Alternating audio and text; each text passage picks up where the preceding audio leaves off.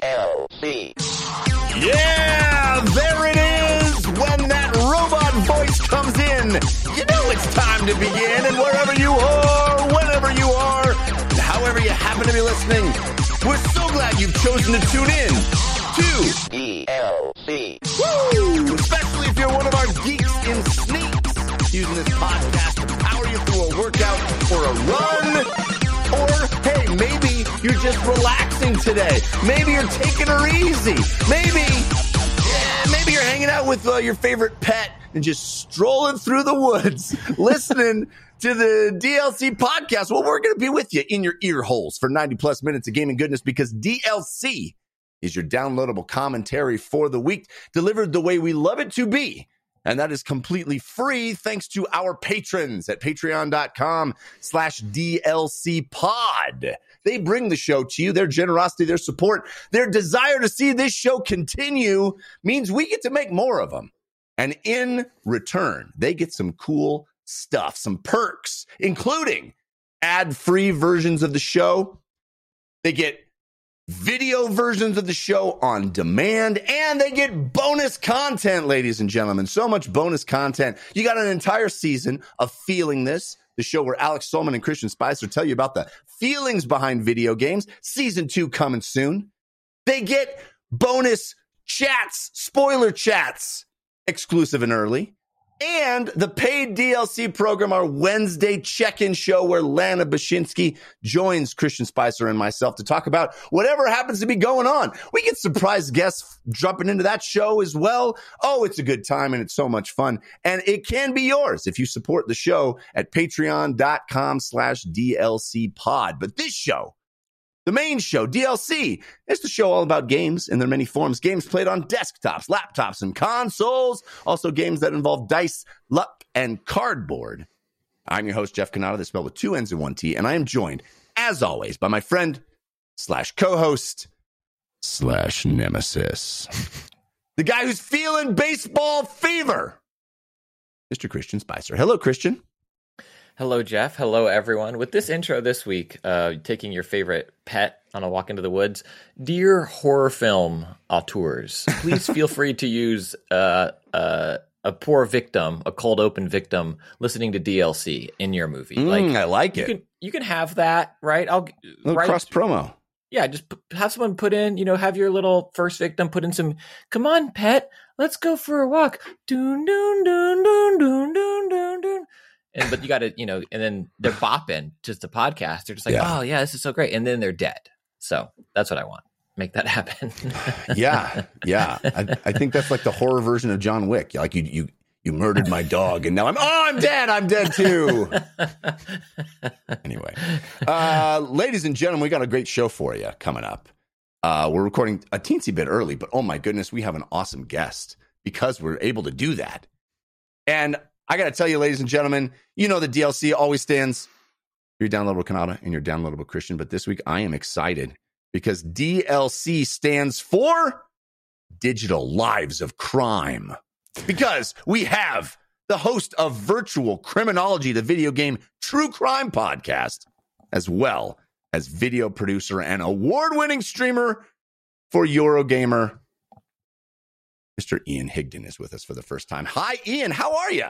Hello, I'm great. Thank you so much for starting early, all because of me. Different time zones. I've got you up early. I do feel a bit guilty about it, but yes, Not thank all. you so much for inviting me on. It is Um, our uh, it's our delight to have you, and uh, I'm actually crazily enough, I'm actually uh, flying uh, tonight to uh, to the UK to to Britain. So um, it's a it's a wild, wacky bit of serendipity that's all coming together, Yeah. and we're excited. We're excited to talk to you. Well, it's been raining the last couple of days, but the weather looks good for you. So, you know, we've got the weather good for you over here now. I appreciate that. I can't wait. I can't Jeff wait. to- demands it. He doesn't travel anywhere without good weather. He came out to, back to LA for spring break, and it was like LA's one week of rain, It and was then pouring. he built he Yeah. built into his contracts for all future travel. Um, nice weather. Well, We in had- the UK, we have like one week of sunshine and the rest is rain. So hopefully you've come at the right time. we had uh, we had like three or four inches of snow yesterday at my house. So you know, Wow. It's okay. It's all up. It's it's all. It gets better from here. all right. Well, let's uh, let's jump in and start the show the way we always do. And that's with Story of the Week. Story of the week, it's the story of the week. Story of the week, it's the story of the week. Story of the Week is the part of the show where we make our case for the most important stories that happen in the world of games this week. You can always submit stories for our consideration by sending us an email to dlcfeedback at gmail.com. You can also send us comments or questions or anything you'd like us to know. We're there. We're listening. We'd love hearing from you at dlcfeedback at gmail.com. You can also participate in our communities. We have a subreddit, 5x5dlc.reddit.com is where you find that. We also have a Discord. Fantastic folks hanging out in the Discord. That is also 5x5dlc on Discord. And hey, the uh, DLC book club is in full effect on the Discord as well. We have a, a DLC book club thread, and we're, we're reading Gardens of the Moon. Lana Bashinsky and I putting out videos on YouTube about it. Join in on that as well. with author contributions and comments. Dude, like you guys single week. are, it's pretty awesome. incredible. It- he- It's like, don't worry about it. Uh, this is like, man, I'll, I'll listen to the episode and then I'll go to the comments to get insight from the author. Yeah, Steven Erikson is, is hanging out. Listen, listen to the listen to the book club and and It's giving so us good. clarification on his books. It's pretty pretty cool. Anyway, Ian, you are our guest. And Yes. so you get first pick of stories. What would you consider to be your story of the week? Well, my story of the week is one that was actually brought to my attention from a um, one of the developers of an upcoming VR game called Firewall Ultra, which I went hands on with recently for Eurogamer. I was one of a one of a few um, outlets that was able to go hands on with um, this upcoming sequel to one of the one of my favorite PlayStation VR One games, Firewall Zero Hour. Uh, I was invited to Sony's HQ to try out Firewall Ultra, the the sequel and I was guided through a couple of multiplayer games uh, alongside some of the developers from First Contact Entertainment. And during that playthrough, I got to grips with the the mechanics of the game and the controls and everything. And one of the things that really struck me about this game, coming from the back of playing one of my favorite PlayStation VR 2 games, Pavlov Ultra, was uh, Pavlov VR even. Was that in Firewall Ultra, there's no reload mechanics to the guns. It's button press reload only, which is very simplified. Uh, and I can kind of see why First Contact Entertainment are doing this. Uh, it's obviously part of Sony's push to get newcomers into VR and stuff. If you play, if you've ever played Pavlov, you'll know that the manual reloading is quite complex, and you have to you have to be quite you, you have to have your VR legs about it as well. So uh, Firewall Ultra kind of features these simplified movement mechanics. And when that news broke, when people's hands on articles ca- uh, came out, a lot of the hardcore VR crowd were like, What's this? We, we don't want button reloads. We want to, you know, we want to feel cool. One of the best things that I love about Pavlov and its manual reloads is how you can feel like John Wick playing these games. You can pop a mag out, you can pull one from your hip, slap it back in, start shooting again. It's great. With the button reloads, it's so simplified that, yeah, a lot of the VR hardcore were quite disappointed. But then a developer reached out to me via DM uh, to point out a story in uploadvr.com where they were reporting that during a uh, a live stream, one of uh, the developers, who is it? it's actually First Contact Entertainment CEO Hess Barber, jumped into a live stream and uh, told everyone, basically announced that there is going to be actually a new Ultra mode coming to Firewall Ultra in the future post launch. And this is going to introduce manual reloads, friendly fire, and no aim assist. Now, another Oh, one of the things that was introduced during that preview was that Firewall Ultra has a kind of aim assist to it. When you hold down the grip button, it brings the sight of the gun up to your eye and slows your movements down. So for a bit of f- fine aiming, rather than having like a virtual stock like you might do in Mhm. Pavlov.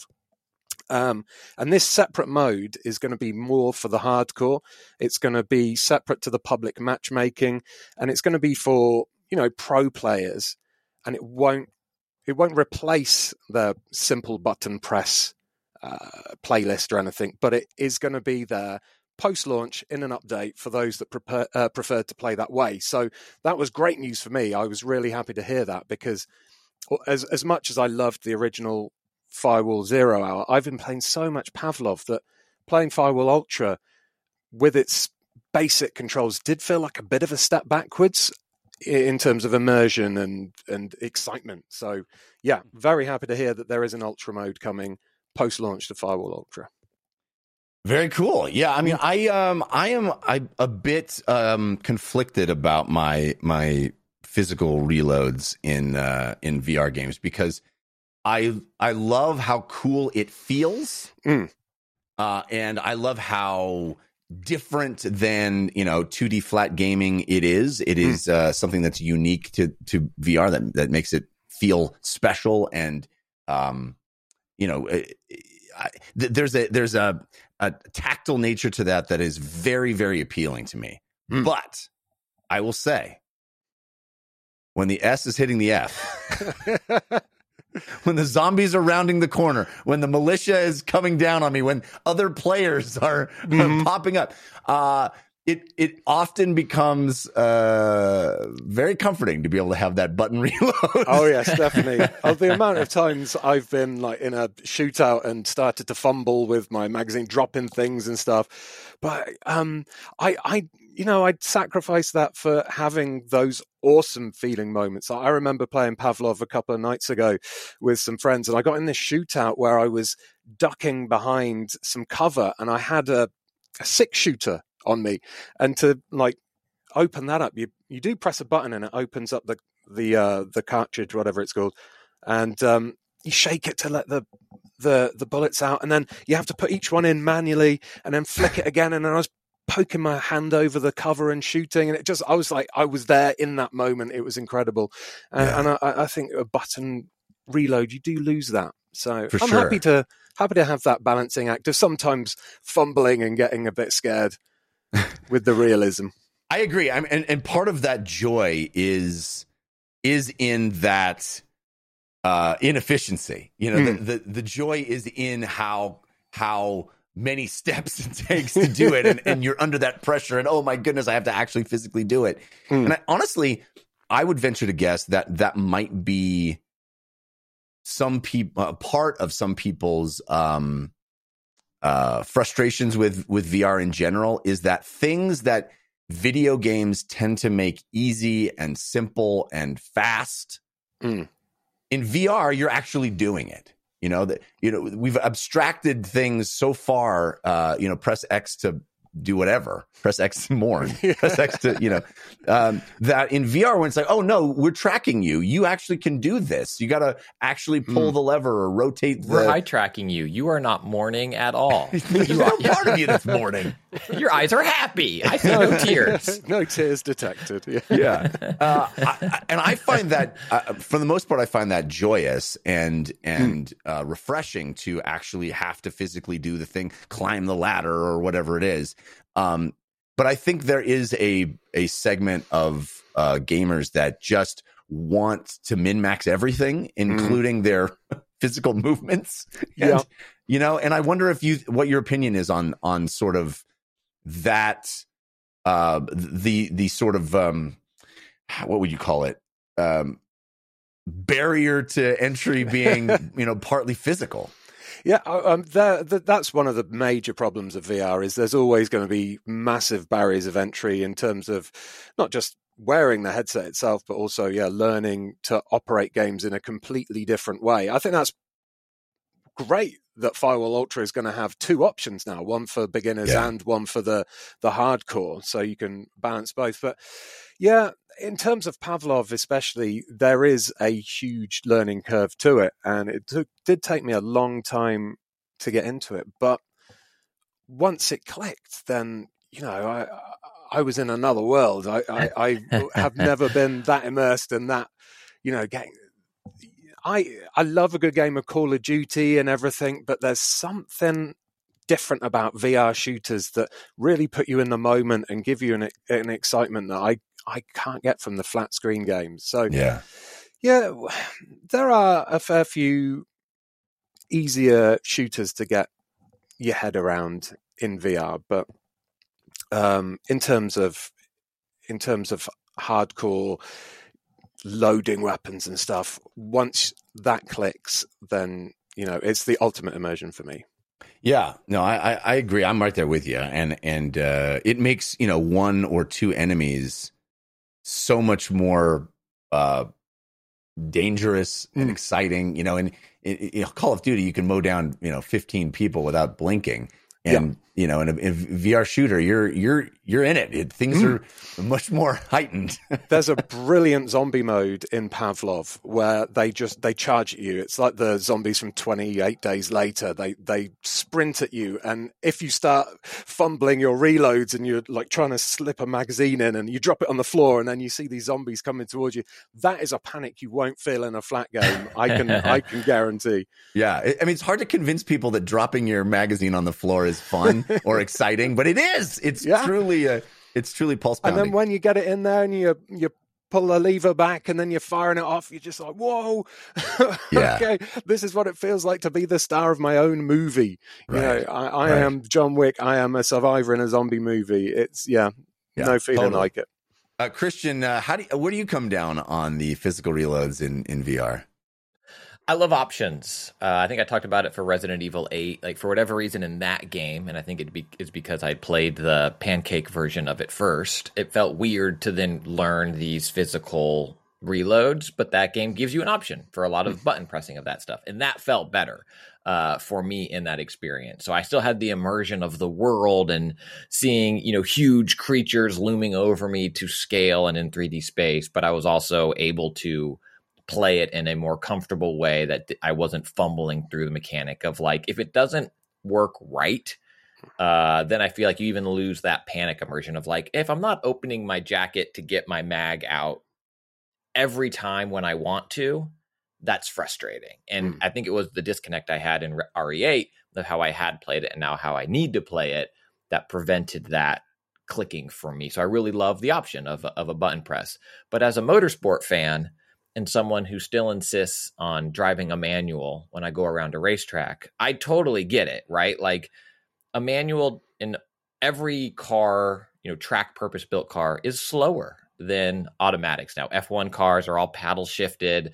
Like what you can do with a computer assisted transmission making these gear shifts for you is going to be night and day different than me roaming my own boat.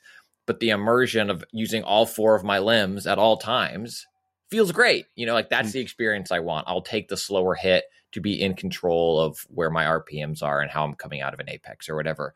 And I think VR does a lot of that same stuff where, yes, it's slower. Like uh, you mentioned um, climbing. It's like, yeah, in Horizon, which we'll talk about in a little bit, it's press up to climb, you know, more or less. And in Horizon and PSVR, it's like you're doing everything. And in that game, I think I enjoy doing the climbing more Yeah. than just like I'm going to run Aloy against this wall. I'm going to jump around this wall. She's going to bounce against this wall. Does this one climb? Does this one climb? Nope. Okay, now I'm going to do this one. Um, so I, I love it when it clicks, and then I also love options Yeah. for when it does not. I was uh, I was playing a lot of uh, After the Fall on PSVR two for a while, and uh, they do kind of a, a hybrid thing you can do where it's almost like the old um, light gun games in the arcade, like House of the Dead and stuff like that. It, you could you, you run out of you know your magazine empties, and then you have to tap your chest and it'll reload. Mm. So it's almost just like you know the old games where you have to just shoot off screen and then back. Or like Uh, pistol whip, you just Yeah. cock it down. Yes, Bam, right. bam. Pistol whip. Great. Mm. Great pull. Um and I, I even enjoy that, you know, like that that's sort of a hybrid between the two where yeah, it's it's it's not as fiddly, it's not as uh it's not as precise, it's not as tactile, but it's something that is different than just pushing a button, which I enjoy as well. hmm All right. Well, uh, very exciting news. Uh, I know that we'll we'll hear more about that in the uh, what you've been playing segment. Uh, Christian Spicer, what is your story of the week? Oh, there's a lot of stories. I, I think a bigger story, Jeff, and maybe I save this for a Wednesday. Uh, I, I think there's too much of conferences, and none of them mean anything uh, anymore. We've, go- we've gone past. We've hit. We've gone past the Rubicon at this point. We yeah, like E3 it's, died. It's great. We don't have any. We don't have to. Every company can have its own direct, and it's like, oh no, every company doesn't need to have its own direct. or every company's having eight directs, uh, and they're all interesting, but at the same time, it's like none of them are It's like how do you break through the noise? It used to be how do you break through the noise of like just press releases, and it's like oh we would do these E3s, these big conferences, and that's how you break through. And now everybody's doing their conferences. It's like how do you break through? We're doing a PlayStation Direct. No, no, no. This one's a good one. this, this is instead of like to set your expectations low. We're only going to talk about these two games. Just know what we're going to talk. It's like no, no, no. Get hyped, and then it's like, uh, is this the one where you announce Silksong's date? No. Okay, call me later. Um, so maybe that's a longer discussion, and maybe we, you can bring up some of those specifics. But for me, the story of the week, I think, this week is Sega's acquisition of Angry Bird developer Rovio um, for almost a bill, and I think I mean, that's a that's a pretty big roundup. well, the original negotiation numbers were a bill, and now it's like seven seventy five. Which, you know, if you're going to give me seven dollars and seventy five cents, I'd be okay saying that's almost ten bucks. But yeah, I guess when it gets to the millions and billions, it's uh, yeah, a little different. I mean, a few hundred million among friends, I guess. or among buying video game developers. You know, Yeah. it's uh it's all pennies. Um this feels big to me because we are seeing more and more movement toward mobile game companies being purchased by quote unquote traditional AAA publisher developer companies. A big part of Microsoft's long coming uh, acquisition of Blizzard or Activision, as it's often discussed, is actually the acquisition of King. They're very profitable, almost always out of the news mobile company that doesn't have an egocentric uh, or doesn't appear to have an egocentric jerk of a CEO or uh, whatever Blizzard also has. Um, I guess it's still Bobby for both, isn't it? Yeah. Um, and this idea of companies pushing into mobile. Tencent obviously has a large mobile presence, they, and the mobileification of other games, Fortnite being very successful, and then having to walk that back because of App Store. Um, Genshin Impact, huge on mobile. And then also these more traditional quote unquote mobile games like Angry Birds and the like, still doing really, really well.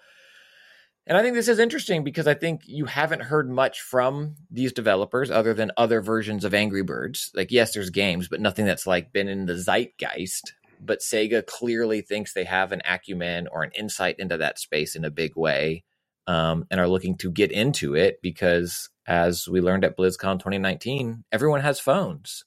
And uh, it's it's the place I think a lot of people want to be to get all that money. And I'm curious if you all think it this will lead to something, or if this is just another blip on the road of uh, Sega's post console uh, life. Yeah, evidently Rovio also has this live service tool called Beacon, uh, uh, which I think probably is a big part of why Sega values them so highly. Um, but yeah, I mean, clearly this is not about acquiring Angry Birds, right? The the goal for Sega wasn't like, oh, we got to get that that sweet Angry Birds money. I think it more is we have a bunch of IP that we think will work on mobile. Mobile is a big, big burgeoning market. So let's get a company that knows how to make mobile things and has this built-in infrastructure that has this this tool, this live service tool, uh, and we can just flood, you know, our IP into a completely new revenue stream. Um, Ian, what is what is your take on this acquisition? I mean, I think you're spot on there. I reckon, you know, Sony are going to use Rovio to push their IP out onto mobile phone. Whether that means it's a Sonic the Hedgehog mobile game or, you know, maybe, you know, I don't know, Sonic the Hedgehog in a Pokemon Go style, maybe something like that. Bringing the Sega titles out and about onto into the palm of your hand, out into the open world. You know, there's the, the sky's the limit, really. Um, I there's been plenty of home console versions of Angry Birds, so yeah, the chances of Sega spinning off a big new console version of Angry Birds seems less likely to me than, you know, what you said, the, their IP's going mobile. So Yeah. I think that's what I'm expecting to see from them. Well, evidently Sega believes that uh, global gaming market by 2026 is going to be 56% mobile. So mo- mobile gaming will be will account for 56% of the global gaming market by 2026 according to Sega. They want in on that. You know, Hmm. that's that's over half the pie. So uh, they went in on that. Anecdotally, I will say this last weekend we had nine six to seven year olds in my house. Uh, not by my choice. My wife invited them. You left the doggy door open, and it's like you were just looking for the clip, but it was on the ground, and they were rushing in. You're like, no, They no. come in. If you leave a Nintendo Switch by the doggy door, Uh, bad idea.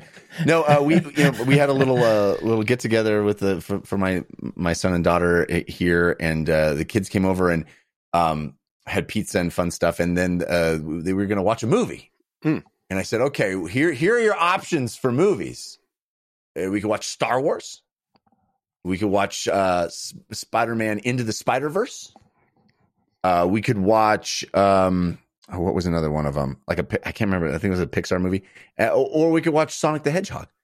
Sonic the Hedgehog, the bonkers. Everybody, Sonic.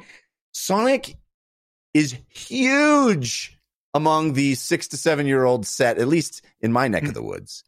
And uh, I, I, I think that's pretty wild. Seeing as how it's not like you know, it's not like people are playing. I don't think that the kids are playing. Uh, what was the last Sonic game? The open world Sonic game, Frontiers. Oh, I don't think they're playing Frontiers. no, You know, I don't think that's what's causing it. It's the cartoon, it's the movie, it's the fact that the IP is interesting to kids. Mm. And I think Sega's like, well, let's give them something on the mobile. You know, let's let's look it up.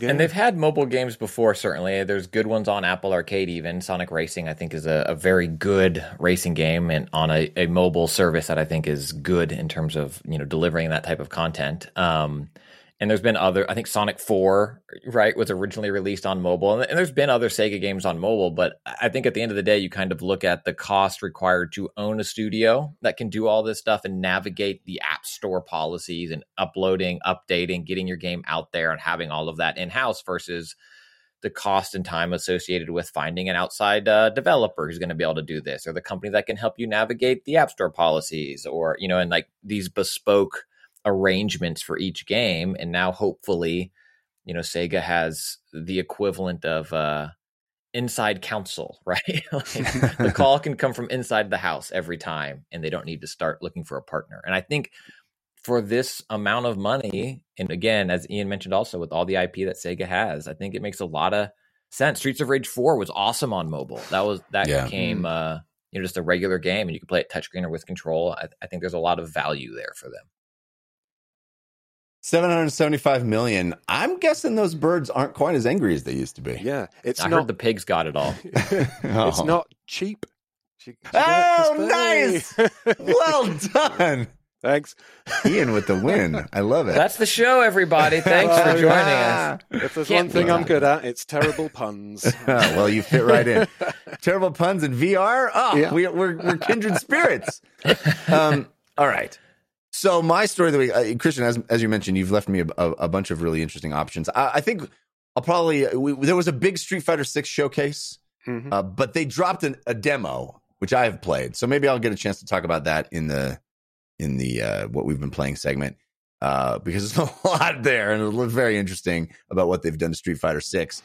Uh, I think I'm going to focus on the other showcase of the week, and that is the Nintendo Indie World Showcase. I love that Nintendo does these. I'm a big fan of indie games, uh, as listeners to this show will note. I'm always trying to talk about as many indie games as I possibly can, and Nintendo's been such a, doing such a great job making the focus of the Switch uh, in large part indie games, and uh, evidence of that is these kinds of indie directs, these showcases of uh, specifically games made by indie developers. Uh, the showcase focuses on them, focuses on the developers themselves. A lot of times, uh, a lot of this showcase that they just did on the 19th uh, had a lot of actual developers uh, presenting their games or introducing their games. And uh, there's a lot of really cool stuff. Um, a lot of cute games, a lot of uh, adorable games. A sequel to Crypt of the Necro Dancer called Rift of the Necro Dancer that would look pretty cool to me. It looked very different than Crypt of the Necro Dancer, but still a rhythm action game with a story. Um, there was a sig- uh, uh, the sequel to Oxenfree, Oxenfree Two: Lost Signals, Oxenfree game that Christian and I both really liked. got a Uh, date got a Yeah, date. with and a date. Yes. Um, some really interesting uh, games, I think. Here, I will pick out. Uh, I think a game that I wasn't aware of that I'm very curious about is a game called Animal Well, being developed by a single human. Uh, and that uh, person was was uh, introduced the game in a very humorous, fun way, and was like, "I've been working on this game for five years, uh, did everything. Uh, it's almost out. Here it is. It's very, very, very charming and funny. Um, and uh, it looks really interesting. It's a it's a game. Mm. He he described it as a game about exploring places you're already familiar with, but finding something new in them. And I thought that what a cool what a cool thing to focus on. What a cool prompt for a video game experience. Yeah, Um, I've never heard of this game before. Man. Just looking at some, at some screenshots now, it looks really, it looks great. Yeah, yeah, Like pixel art, really pixel sort of art, yeah. retro look to it, but it looks really interesting. I hadn't heard of it either Hmm. until this um this point. But you know, it's it's one of those things. This this uh indie world showcase is it, it- we we've said it so many times. Uh, there are you know too many games, and there are spe- specifically in the indie space. I don't know how anybody makes money because there was this showcase where games would get about two two and a half three minutes you know, in, in this 20, 25 minute presentation. And at the end, they're like, here's like eight more games. We'll just show you for a few seconds. just, just, just don't blink, don't blink, don't blink. We got, we got, we got, we got a few more. Keep- keep it's like, well, oh, I mean, cool that Nintendo is showing your game for a few seconds, but th- there's just so much. That And this is just Nintendo's indie world. Steam also had its Next Fest, and Yes. the PlayStation is going to showcase some hot indies coming to PlayStation. And Xbox has ID at Xbox. And also, are you asleep? Because wake up, there's more games. there's a game under your bed. Look in your closet. hundred games. it's it's wild. It's wild. I'm very excited about the Cult of the Lamb DLC that they showed, and then another game called Crime O'clock uh, perked my interest because or piqued my interest. Um, uh, it, because it, it doesn't look like anything I've ever seen before. It's kind of this. Uh, it, the idea is you're solving crimes through time, crime o'clock, uh, and different. There's different time frames, but it it almost looks like a uh, Where's Waldo, um, big zoomed out, highly detailed line drawing of a city in these p- specific time frames, and then you can highlight different parts of the city that change based on the crime that's happening, the heist or the whatever the crime is that you're trying to solve. And you affect things in one one time frame and it'll carry forward through time and and have ramifications. It looks so different and interesting. It Hmm. really um it really caught my attention. But i wonder ian if there's anything in this list that you are particularly interested in. Well, you know, I actually missed the Nintendo Indie World showcase, so I'm just kind of catching up on this now. But I did hear about the Cult of the Lamb DLC. Uh, my wife was a huge Cult of the Lamb fan. She smashed through it so fast. She got like, how big of a fan? Like, should we be concerned fan? Like, are you okay? Do you need help? Are you, are you need- safe? I don't are you help. safe? but there are more than a couple of plushies in in this house right now, and uh, and various T-shirts. So, but yeah, I'm pretty safe. Uh, maybe not so safe once the uh, the DLC comes out, which I think is the next plushies aren't week. being used to suffocate you. Like you're alive. You're you're not being asked to do weird things so that she can prosper. Like everything's okay. I'm always Okay. asked to be doing weird things, not with the plushies.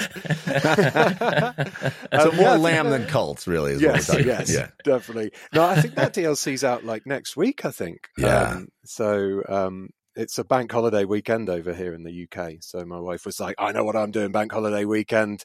So I'm not going to be speaking to her because she's just going to be cult managing all the way through. I think. Um, I did enjoy the original Oxenfree, so I've not seen too much about Oxenfree 2, but that had, you know, that was a great story. And yeah it looks to be very very similar uh you know you're you're back on this uh island 2d exploring the story picking up uh strange uh radio waves and there's like a walkie talkie system now you can t- talk between Right. characters uh looks pretty cool Mm. I Um, like the, the the list here that says all the games announced. There are a lot of cat games. Uh, there are a lot of cat games Mhm. indeed As there a fan of cats, I'm happy about that. there you go uh, little kitty big city quilts Mm-hmm. and cats of calico which is based on the board game calico uh it's literally it's literally the board game the board game calico Mm. Uh, and then they added cats on it. so I was like, okay. Yeah, and, and even in the screenshots of Animal Well, there's some cats in there as Yeah, well. So there you know, go.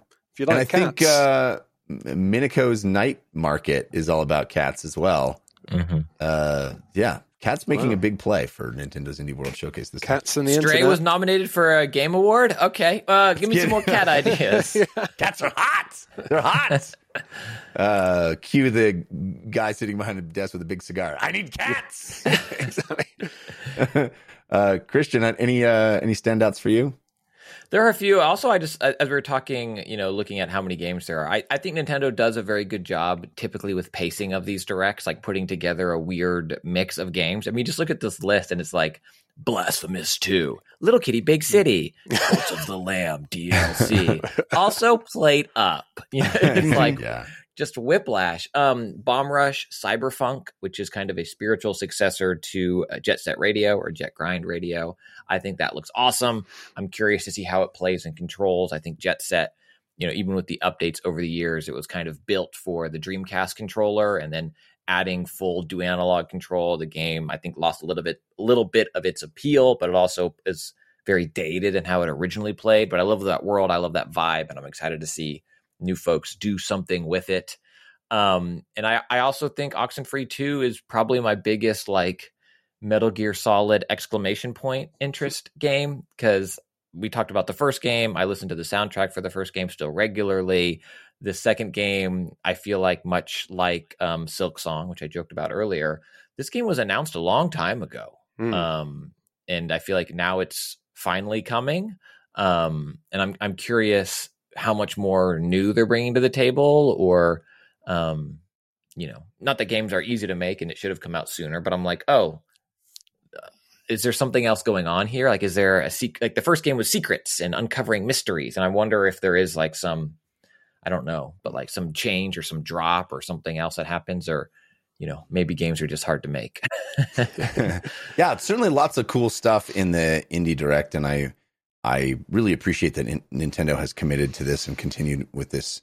Um, you know, shining the spotlight on indie developers and and making the Switch this destination for Mm. for indie games. It's really cool. All right, well, that brings us to the games that we have been playing in a segment we call the playlist. Ooh,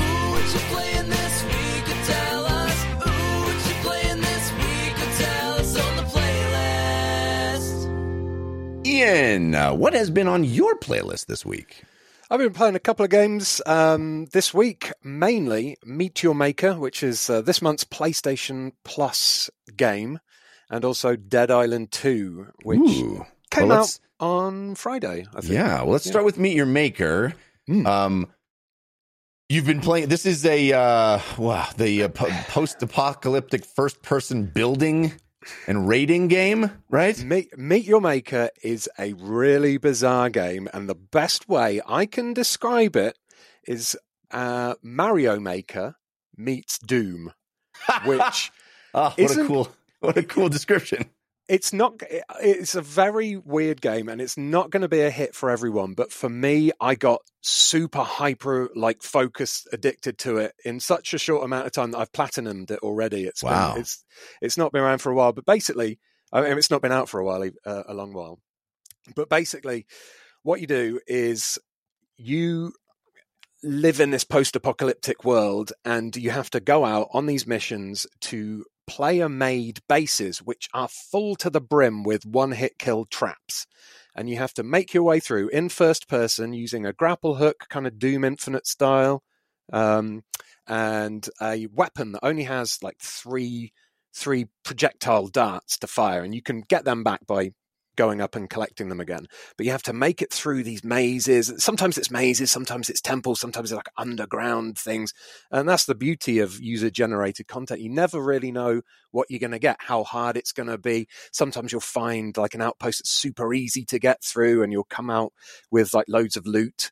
Uh, sometimes you'll find one that takes ages to beat and those are the ones that really got their teeth into me. The ones that were almost impossible to beat i was like i'm so stubborn. I was like right i have to beat this now and i just keep dying over and over again until i finally got it. But basically you go out on these raids you have to raid a material called genmat like genetic material any, any other resources in that gen mat, once you get it and you get back out of the base you get to keep that and you can use that to spend uh, to upgrade buy new weapons buy new armor upgrades, and also buy traps. Because the other half of the game is building these bases yourself. And you build these bases, you fill them with traps, and then you set them public, and then other people try to raid them. And then you come back later on and you can then see exactly where people have died. You can hoover up a little bit of resources that they've dropped. So it's a game of two halves. You get resources from raiding other people's bases, you get other people's resources from them raiding your bases, and then you bring them back and you use them to, yeah, spend, upgrade your traps, upgrade guards, and give them special powers that you can then put in your um your outposts. And I don't know, I just I got super hyper focused on it, and it was the only thing I could think about playing for for like a, an entire week. That sounds Uh, really cool. I, I'm wondering what which half of the game you found to be most. It sounds like everything is feeding into you building your own levels. Mm. Is that is that accurate, or or were you Well- getting more joy out of doing other people's levels? I definitely got more joy out of doing other people's levels. I really liked going into it. You, you in your base, you have this like map, and you can pick which one. And there's a little screenshot of each uh, base, and so you can see which one. And there's there's brutal bases that give you more resources than the normal bases. So you know you can pick which one you fancy, and you dip in. And I just loved exploring other people's bases, seeing what kind of crazy traps or tricks or different ways to torture the players I could find. I did build a couple of bases just because that was part of the the trophy system. You know, Yeah. uh, Gotta get that 100%ing platinum. it. Yeah, exactly. But I found the, the the base building to be a little bit more. Well, it was, uh, you know, a lot slower, and I didn't find it as interesting. There are some people that obviously just spend their entire time building and making these incredibly complex, almost unbeatable bases.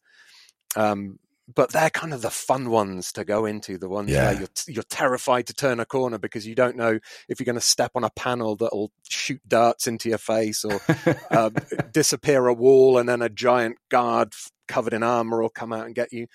But yeah, if you if you're a fan of that kind of Mario Maker style, you know, you never know what you're going to get. Plus, with the first person aspects of Doom, then I'd suggest giving it a go. It's a it's a PlayStation Plus game, so it's not going to you know cost you anything if you're a PlayStation Plus member.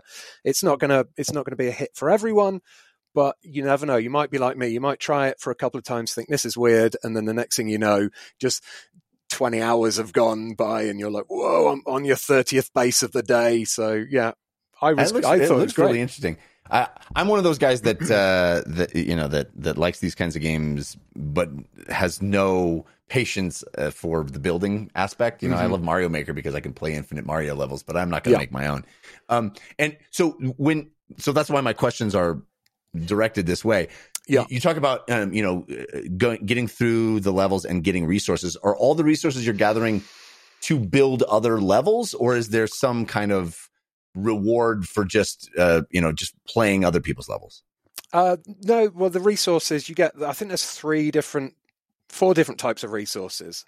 Uh, the gen mat is used to basically build your player level and your base level up, but then you get three other resources which are used to either buy new weapons, upgrade your weapons, buy new uh, player outfits. Hmm. There's there's a there's two suits you can wear. One is for long range so you can shoot traps from a distance, but you have limited uh, ammo.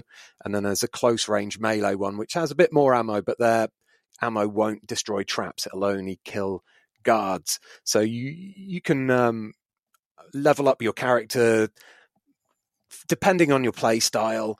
Um, with some resources and then other resources you can spend exclusively on buying plots of land to build your base on or you know upgrading and modifying your traps Uh, That's but cool. you don't have to build there Mhm. is a forced tutorial for building which takes about 10 minutes but after that it's up to you it's a good way to farm resources because people play your maps when you're not even online so you come back in later on and the announcer in the base will be like, "Your base has claimed more lives," and then you can go in and you can check it out, Cool.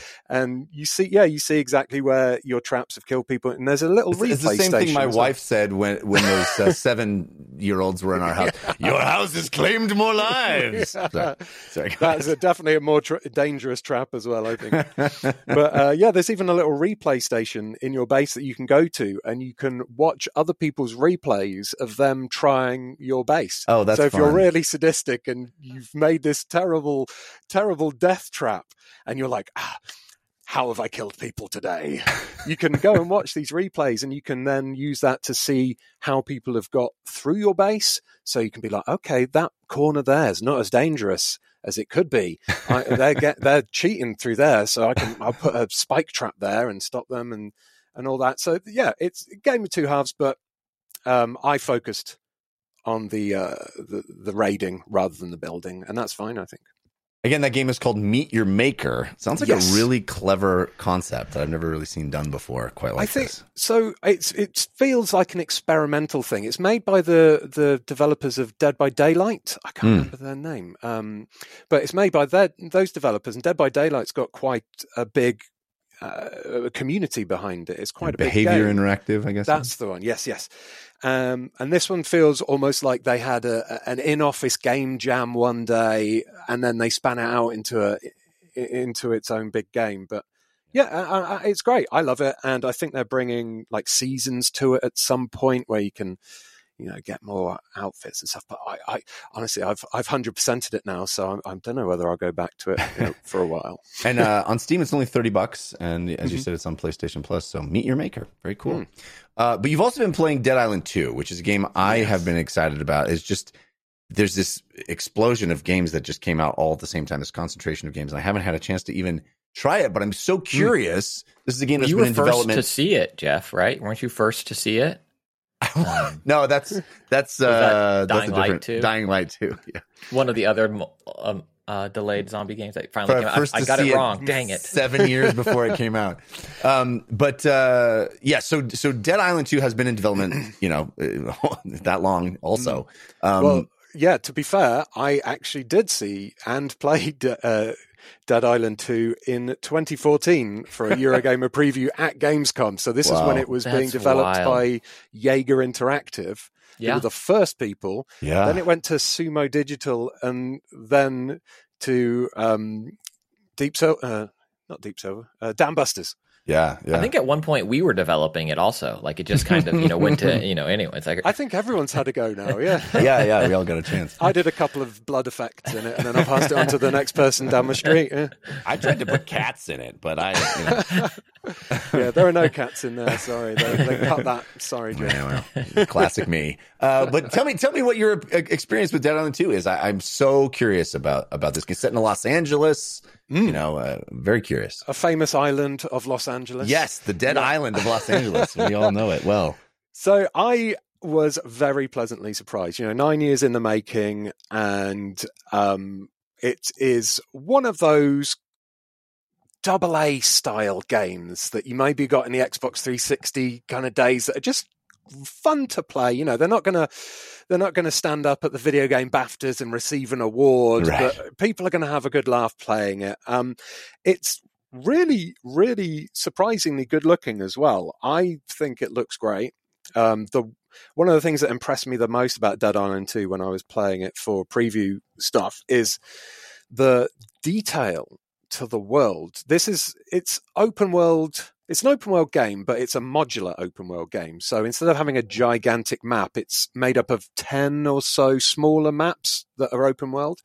And you can really tell that the the art team had the best time decorating this world and making it feel like a real living breathing world that it's it's so busy and and that has just been evacuated. So you've got you you'll go into these buildings that are just full of personal effects knocked over and smashed and blood up the walls like so much environmental storytelling everyone it made exploring that world um, a real joy because I was just wandering around, nosing at people's DVD collections, poking around the the homes of the rich and famous in Bel Air. I did a preview for it on Eurogamer uh, a couple of months before it came out, and the they said. You know, this will take you four hours to play through, and it took me about six hours to play through it because I was just nosing around, checking out all the. There's a, a an influencer house in there called the Goat Pen, and everything in this game is kind of like based on a, a Hollywood caricatures. So this is a caricature of an influencer house, and they have loads of podcasting sets and video recording sets everywhere and then you go down the stairs and they've got pinball machines and a bowling alley and just like so much stuff to explore and i loved that. Um, and then combining this kind of great attention to detail and this great kind of visual presentation with just arcadey grotesque zombie battering action it's just yeah it was just a nice easy game to get into that uh, i really enjoyed playing. In terms of combat you are mainly using melee weapons to fight these zombies. You do get guns after a while but uh, it's mainly melee combat, and I will say that the zombies are quite damage spongy. So after a while, if you play it for extended periods of time, you can get hammering the zombies can get a little bit tedious, just because they do take a long time to to get knocked down. But recently, I played it on a stream on Eurogamer with my colleagues Aoife and Zoe in three player co op, which is what that game allows. That's the maximum three player co op. And it doesn't really scale, so it makes the, the battles a lot faster and much more fun. If I, I would say if you can play Dead Island 2 in three player co op because it's so much fun. You have a, variety of moves you can use, like drop kicking zombies. So you'll be like swinging away with an electrified knife trying to chop a zombie's head off, and then all of a sudden one of your pals will come flying past with a fly kick, booting them in the head, sending the zombie spiraling off. It's it's just yeah, it's just the equivalent of a you know a, a turn your brain off popcorn movie kind of Yeah, thing. yeah. So yeah, I yeah. I think it's a lot of fun. It won't, again, it won't be for everyone. There's a very, very high uh, level of gore. They use a something called gore tech in this game, which um, the the flesh of the zombies realistically reacts to your weapon. So if you chop a zombie in the face, its flesh will peel away on the face. Maybe its eyeball will pop out and start swinging around. Uh, you have elemental weapons which can have acidic damage on and you can hit the zombies with acid weapons and then their skin will start melting and or, or you set them on fire and then they'll set other zombies on fire. So there's a lot of experimenting with the combat and stuff as well. Uh, but yeah it's a, it's a lot of fun if you if you can handle heavy gore and um, repetitive button mashing at times then you'll you'll have a lot of fun with it i think I really enjoyed the first Dead Island. I, I, I agree. It's not, you know, it's not winning any awards, but it, it's a goofy fun time, and I was ex- excited for more goofy fun with uh, Dead, Dead Island too. So, That is exactly what you'll get, but slightly better looking and slightly less janky. yeah, yeah. So, yeah. I, there's so many, so many things coming out right in this little window. Uh, I hope that one doesn't fall through the cracks for me because I really want to, you know, play it, especially in co-op. It's so much fun. Cool. Dead Island 2, Meet Your Maker, Christian Spicer. What is on your playlist? So I was provided a code for Horizon Forbidden West Burning Shores, um, which I have uh, since run through. And I really want to do a spoiler chat for this DLC at some point, Jeff. Um, Yeah. I think there's a lot of narrative stuff to dive into and discuss, um, but also just kind of the world and idea of uh, this style of DLC, which I think is probably best discussed in a spoiler chat so I can be a little more uh, free with my words. As you can tell, even right now, I'm parsing them here and there. I'm trying to process in real time. Um, this this will be spoiler free. I'm going to do my best to to. I'm not going to do my best. I am. This is going to be spoiler free.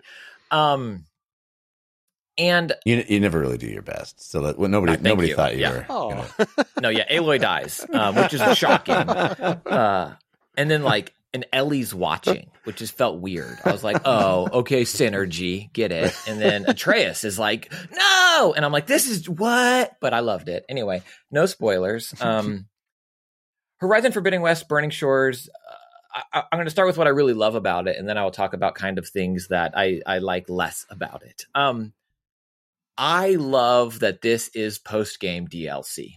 I think that is super gutsy to do. Yeah, like they they sure. have the data of how many people finished uh, Horizon Forbidden West, and Horizon Forbidden West is no small game.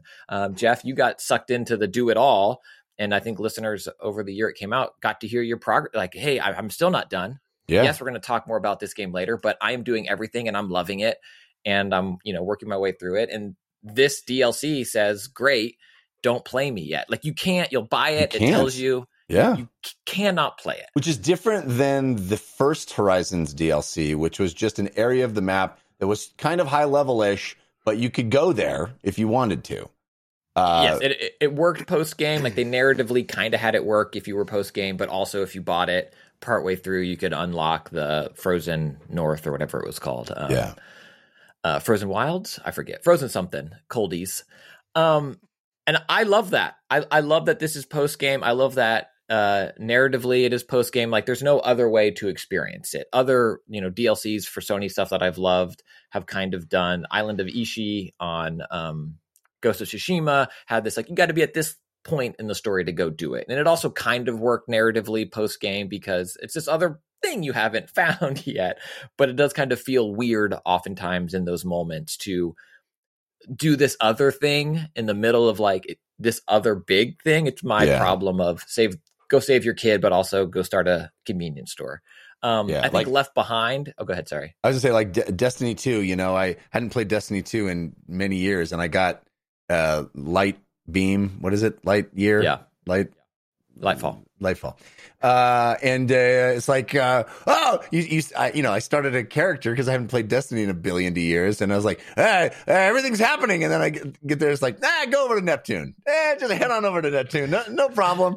Well, Yeah. don't worry about any of this stuff right now. Go to Neptune. The world is ending, but also that ended technically. Like, yes, it's bad, but like, go to Neptune. Um, yeah, I like the way surprise Naughty Dog has handled this before. Left Behind, you know, you can access in the middle of uh, Last of Us, but also it works as its own standalone thing. And then my favorite is Uncharted Lost Legacy because they're like, hey, we're going to build this DLC expansion.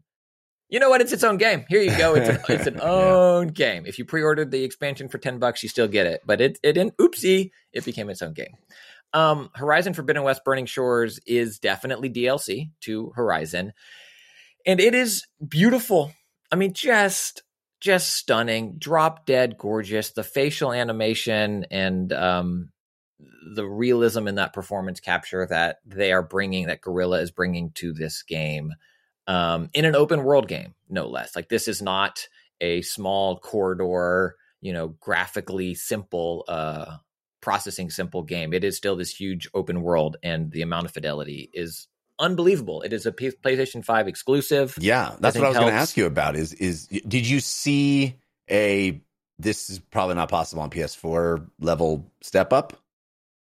So I played the first one on PS5 also, right? So I, I not the first one, the main game on PS5 also. So it's not like oh, this one looks appreciably better than the main game, but there are moments in this game that I do think wouldn't be possible on PlayStation 4, just in terms of loads and seamless transitions. And I think it's easy to point out some flaws of this DLC, which I, I think there are some substantial flaws, but I think those can only be viewed contextualized in how incredible of a package this thing is in terms of the game loads and then it's the game, right? Like uh toward the end of Forbidden West, you're able to travel the map a new way that is just unbelievable where you can like, oh, I'm way over here and I can see all this other stuff and I can just go there.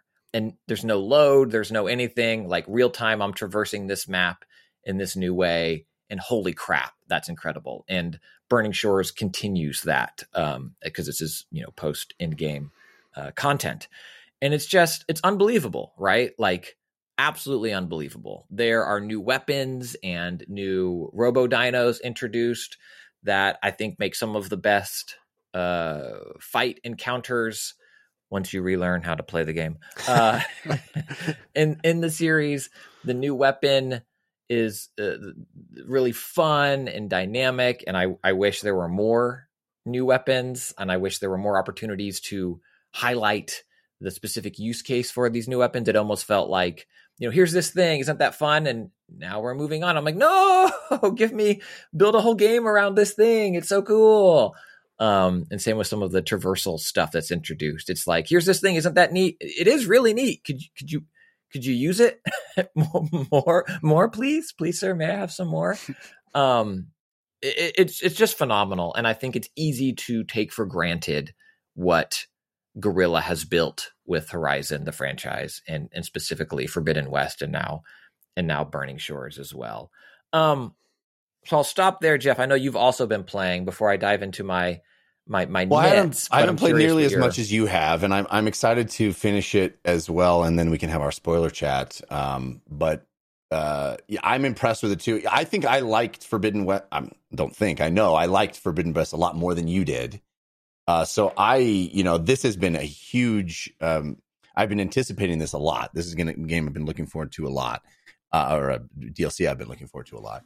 Uh, and um, I'm I think I'm uh, you know I'm I'm doing more of the side stuff than you probably you know have patience for uh because it's, it's a game that you like I think but don't love right Yeah, I, I lose patience for like the I forget. It's funny. I mean, I just played a bunch of this, but I forget what they call them. I love the I like the meaty optional content, but I'm less excited about the my cat's missing. oh like, dude got to find those cats I I I'm I'm the first game or first game the uh, you know Forbidden West I I did literally everything I could and I kind of feel like that if there's a there's a green exclamation point I can't not do it I'm sorry I got Yeah, I can't I- let those poor people down they're asking me for things My Aloy is cold. Um, she's very. I need your help. No, you don't. The no world's time ending. Do, no do time you? Do you? Because if I don't do what I'm supposed to do, your cat's gonna die anyway. So uh, zip it, zip it. I'm moving on. Um, well, I can talk about some of the things that I think um, are nits for this DLC, and I think also kind of where this franchise is now. One, well, I respect the heck out of it. This is post game only DLC, much like uh, the Frozen North. I'm going to keep saying Frozen something until I get what that first game's DLC I feel like it was called. Frozen Wilds I feel like that was the right one I'll look it up hang on Go Okay, ahead, I'm not going talking. to. I'm just going to keep adding. Yeah, uh, keep getting it wrong. That's what we do Thank here.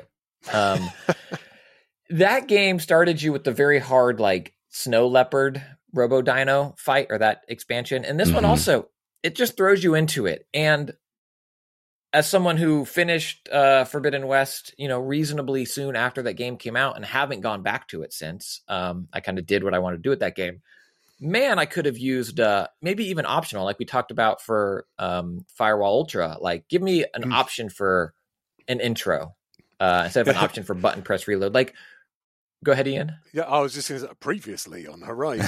Here's how to do the controls. Yes. yeah Less of a plot previously and more of like a, hey, your save is from 10 months ago. Do you want to go to this combat pit and relearn? I'd be like, yes, I do. in the game's Yeah. defense, it doesn't just shoot you into the burning shores. You could just load the game up. It, you have to go to a place to initiate the DLC content. You could go and refamiliarize yourself with the game. Yes, but even then, I'm at an in-game save, and that isn't. It, to me, yes, you can. Yes, the player you can technically do anything you want in the game, but I would appreciate an option of the game reminding me in a way, and not forcing it, but being like, "Hey, dude, you sure?" How you skilled, DLC, bro? How you yeah, skilled? this DLC. also, do you remember your weapon loadout? Do you remember why you had the Tripcaster equipped? Because I'm, I don't know if you're going to need it now. I'm like, "Man, why did I have the Tripcaster? I, I have that problem with Breath of the Wild. I've tried to complete that game twice now, and each time um, I've kind of gone off to do other stuff, come back and gone, what is all this stuff in my. Yeah. What, what Yeah. are these? Uh, That's yeah. also my experience. Uh, anytime loading a new World of Warcraft expansion, it's like, who? What is this bag full of garbage that I've been carrying around? But the good thing Why about are- an expansion like that is you you can literally delete everything in your inventory and start with the new expansion. Yeah, here it's like, why why am I so fire arrow heavy? I do I do I need all it? I don't think I need all. And then I go to respec, and I'm like, oh, all my other weapons stink. Well, fire heavy, you know, and then and then and then press forward. So I would love I would love that. Um, and I think the other part of it for me, uh, broadly speaking, again, uh, until we do our spoiler chat, is Horizon, the first game, felt like the best version of the then world of open world games. Like it learned all of these lessons from all of these open world games that came before it, and I think made the best representation of that style of game. And I think Forbidden West continued that with more engrossing side quests and um, you know some interesting uh, combat mechanics like breaking off specific chunks of armor became more of a thing and uh, how you would upgrade and stuff like that. And now coming back to the game and Burning Shores, it still feels like that and it feels it, it feels like it's become quickly dated. Um, and I think that open world games, other games have kind of pushed that genre forward. And I think Tears of the Kingdom is going to do that again in a in a potential large leap. And this is still the you'll go into a town and it's like I have a we've joked about press X to mourn. This game, you know, it has a button press X to greet Carja Warrior. Like what what does that do? Like what honest to goodness value add? It you press X. Hi. Hey Aloy. Okay. There's no there there. It's I can do it because it makes the world feel more alive, I guess, but it feels at the same time empty. And that's kind of how I feel about this landscape where I love going back to LA. Don't get me wrong. That's uh, awesome. I love seeing my city in video games. Very cool. But even there, it feels like everywhere I land, I'm landing in a super bloom. You know, like every flower is blooming, every tree is perfect, the wind is blowing, there's dust, like glint everywhere. The the everything is happening at all times, and it's like so. And this is of just Your, Horizon. your argument is, is too beautiful. The game is too beautiful. when everything is everything, it, it becomes nothing. And I think that this game it highlights it now playing this DLC that I think the level design until you're in those maybe bespoke narrow funnel scripted moments they've justified it by giving you a focus but without that focus and those prompts everything feels at some point generic it feels like hey give me beautiful world there's nothing that compels me to pull me one place or another. Or it's like, oh, well, I can just go explore. But then when I go explore, what do I get? Well, there's a random dino, and I can get that dino for hopefully a good roll of this piece that I need, so that then I can get this piece to upgrade this gear that I need. But I actually don't really need to upgrade that gear because the game can't require me. It's not requiring me to do that thing. So if I don't get that gear and upgrade that bow, it doesn't prevent me from doing the rest of the game. Like there's this push pull that I feel like the game that open world games have improved upon. And revisiting Horizon a year later reminds me of how dated it now feels by comparison to me. I am baffled by by this, and I suspect we will ha- we will diverge yet again, uh, it, as we did with Forbidden West uh, with uh, with this DLC, because I suspect that all those things that you are describing as negatives will be positives to me. Like, oh, everything's in full bloom. It's amazing. Oh, oh, I could just go over here and get this dino if I want to. Oh, that's a I upgrade my gear if I want to. I don't have to, but I can. I think it, for me, all those feel like positives, or at least they did in the in the main game. So I Yeah, suspect and- we'll we'll dif- differ again. And I, I think depending on when we do the spoiler talk, I'll be able to contrast this game to another game. Okay. All right. playing, All right. which I think might help some of these some of these points. Um, and then I, I think uh, the the uh, we'll do it in the spoiler talk, but I, the narrative um, there are moments of that that left me very flat, Mm. uh, which I think is a bummer because I love Aloy and I love I, I love that that world, um, and and this made some provided some interesting choices. I think that's what I'll say. just to close the loop on this, it is the Frozen Wilds was the uh, DLC from from Zero Dawn. Uh, I think these there's something telling about when you're unable to remember a thing. You know, Frozen Wilds is just two words stuck together. It doesn't. It doesn't. It's not. Uh, it doesn't have enough identity. I think to be memorable. And I think part of the, you know, burning, you know, Forbidden West, Frozen Wilds, uh, Burning Shores. They're all. It just. It doesn't. There's not enough I don't know. Those they're not memorable to me. They're hard to memor to remember the specific words because the words are, feel a little arbitrary. Um, to that point, and and to Burning Shores, I, I wouldn't consider this a spoiler. Burning Shore, I don't think Burning Shores delivers on the promise of its premise of its landscape. Nothing's burning. Nothing's ashore. There's lots of shores, but Frozen Wilds was like, I get it. It was wild. Um, I never Frozen. I never had the high ground and said you were the chosen one. You know what I mean? like that's all I wanted. All right. I'm cur- I can't wait to talk. I've, I've been step- stepping Yeah. around the the burning shores. Sounds like the Um, thing you really were disappointed with. We can't talk about yet, but we will. We will. Well, also there's some mechanics stuff. Yeah, there's some stuff. There's some Okay. stuff, Jeff, and I want to. I I want will respect your play it. Christian. There's lots of other things. There's things we can't talk about yet that we have that we can't play that we're playing. It's, ver- it's I hard. know. Okay. I know. Uh, but the things I have been playing and can talk about, uh, I want to talk a little bit about a game called Dredge, which is uh, an indie game. Uh, I think we had a guest talk about it last week, week before, one of the weeks. Um, and I was intrigued by it, so uh, uh, got myself a copy of Dredge eh, on Steam. This is a, a game. Every descriptor you could give to this game is not something that I would ever think that I would want to play. fishing game. Don't care. Could not care less about fishing in my life. In the real world, in video games, never ever liked a fishing game in a video game. Fishing s- mini game, fishing sub, eh, whatever. Don't never drawn to it. I'm not going to stand on the shore with Link and fish for hours. I'm not going to fish in World of Warcraft. I'm not a fish. I don't care. but yet you'll go find a random dino. Yes. Yes, that is very cool. Uh, dino hunting very different than hunting for fish. Total different. Total different. Yes, and I, if you can't see the difference, I'm shocked. uh, anyway, this is a game about fishing. You're a fisherman. You fish constantly in this game. So again, you wouldn't think I would like it. Uh, also, it's kind of this eldritch horror, dark, push your luck game. I can like those. I liked um, Darkest Dungeon, for example, but not usually my jam. Not usually my jam. So those two mix of things, you would think uh kryptonite for me. But turns out Dredge quite quite fun to play. I've been, been enjoying it. The, I think our guest, uh, I can't remember which guest it was that brought this game up, but uh, when we were talking about it before, they described it as being very um almost uh meditative and zen like and and sort of a, a, a, an easy game to play. And i found that to be true. I enjoyed the fact that basically so you're this fisherman that that washed up on shore uh with a broken boat eh, on, on on this island and they give you a new boat. It's got nothing. It's a it's a junker.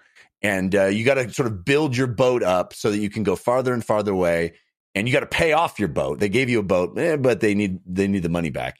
So you got to you got to fish sell fish pay off your boat and then as you're going you start to notice some pretty creepy stuff happening in the waters around there uh, monsters and and darkness. And when the when you gotta you go out you fish and then when the when the when the sun sets things get real weird so you don't want to be out when the sun sets until you know you're powerful enough that you can go out when the sun sets. But then you know if you turn a light on your boat you attract uh real bad stuff. So that's got this really interesting push and pull push your luck how far can you go? There's not combat so you're not going out and attacking the creatures you're just fishing.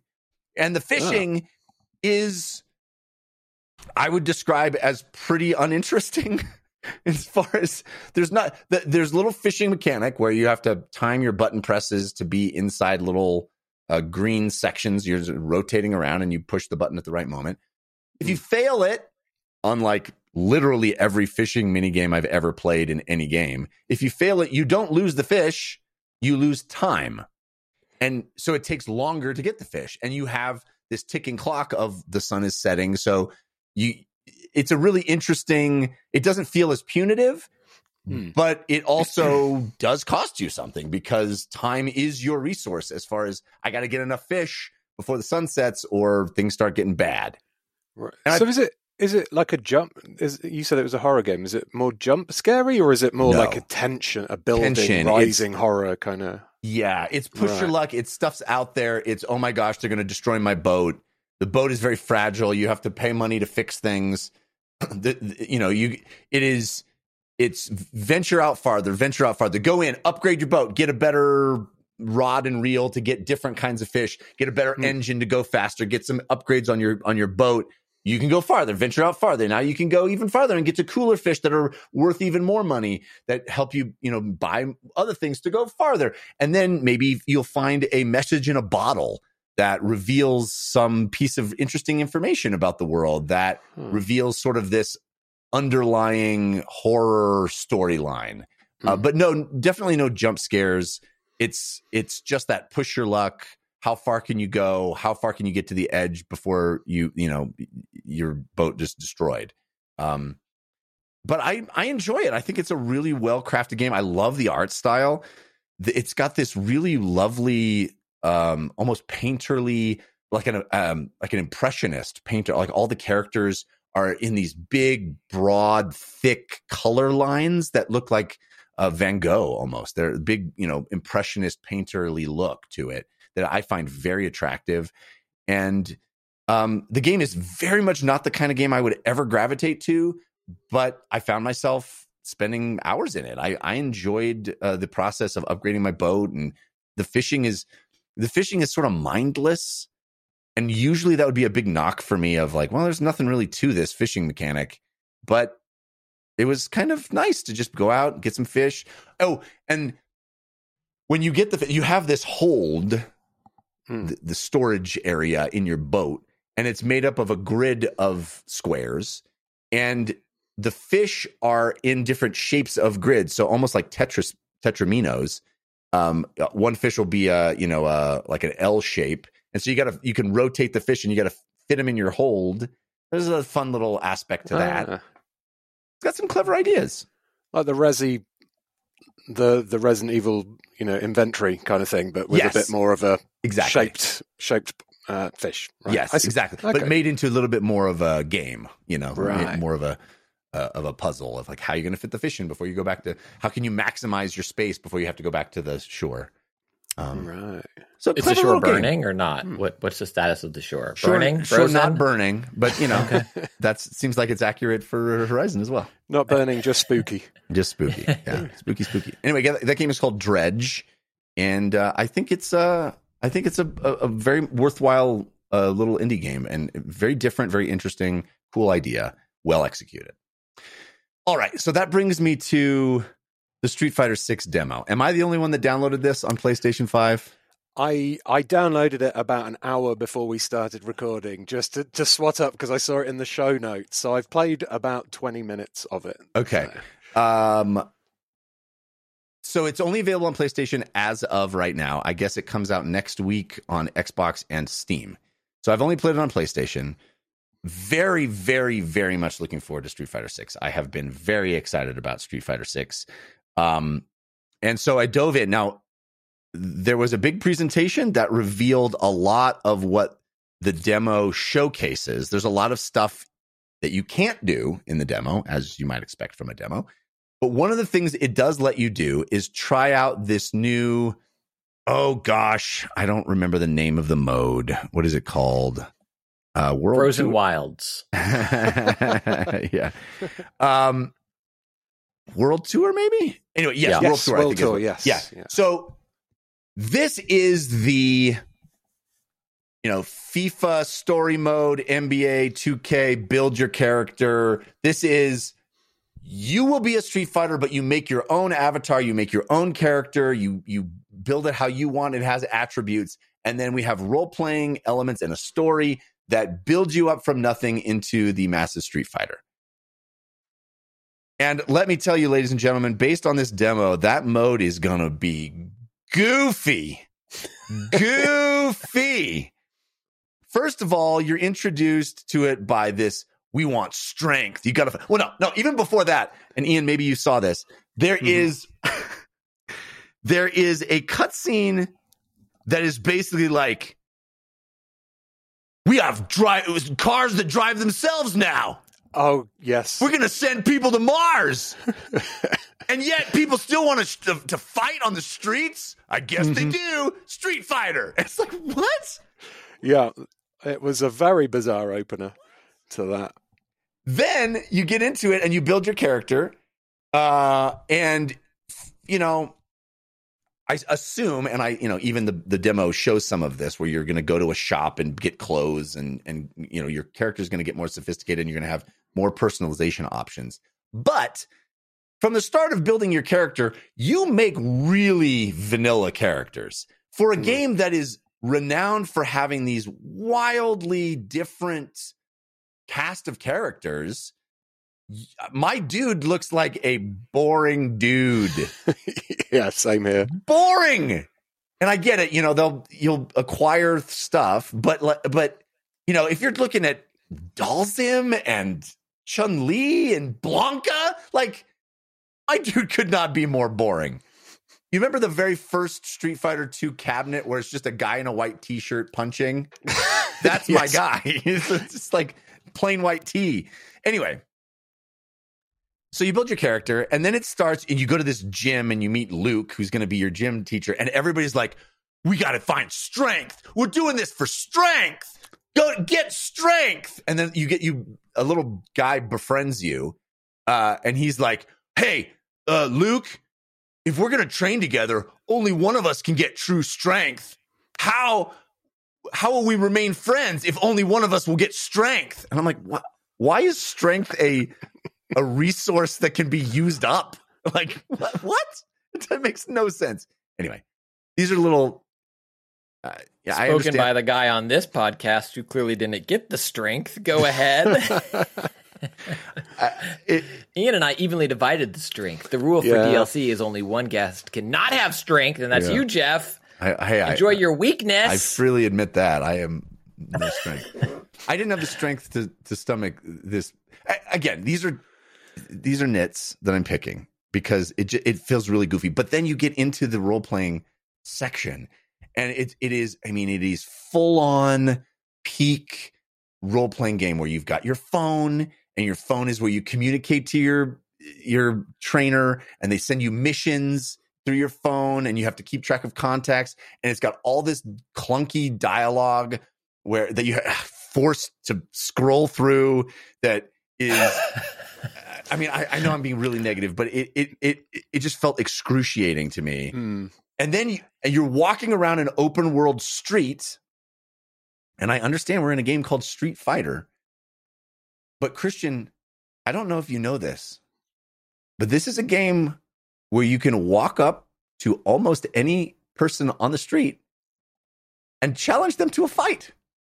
That's better than greeting them. Game on. That's all I. That's what I need in Horizon. There is a- greet Carja warrior. Fight Carja warrior. there is a there is a guy operating a hot dog truck and you walk up to him he's like hey would you like to buy a hot dog you're like no how about a street fight and the guy's like yeah it's on and you fight and it's just a dude in a in a white apron that sells hot dogs and you fight him you can literally walk this. up to anybody. People are like in the park, uh, or, or, you know, eating their lunches.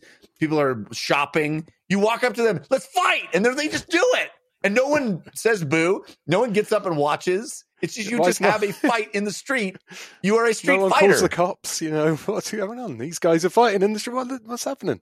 I feel like they took the title of their series too seriously in this one instance. That's what I'm saying. You understand the game is called Street Fighter.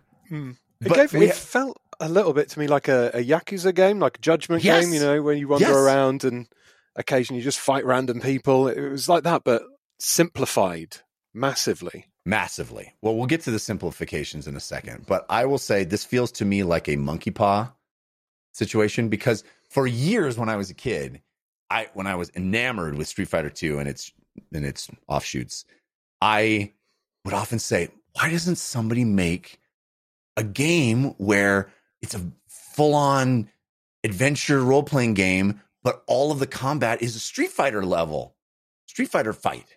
Hmm. and they finally did it here. It's, it's, it just feels really weird. Feels really weird.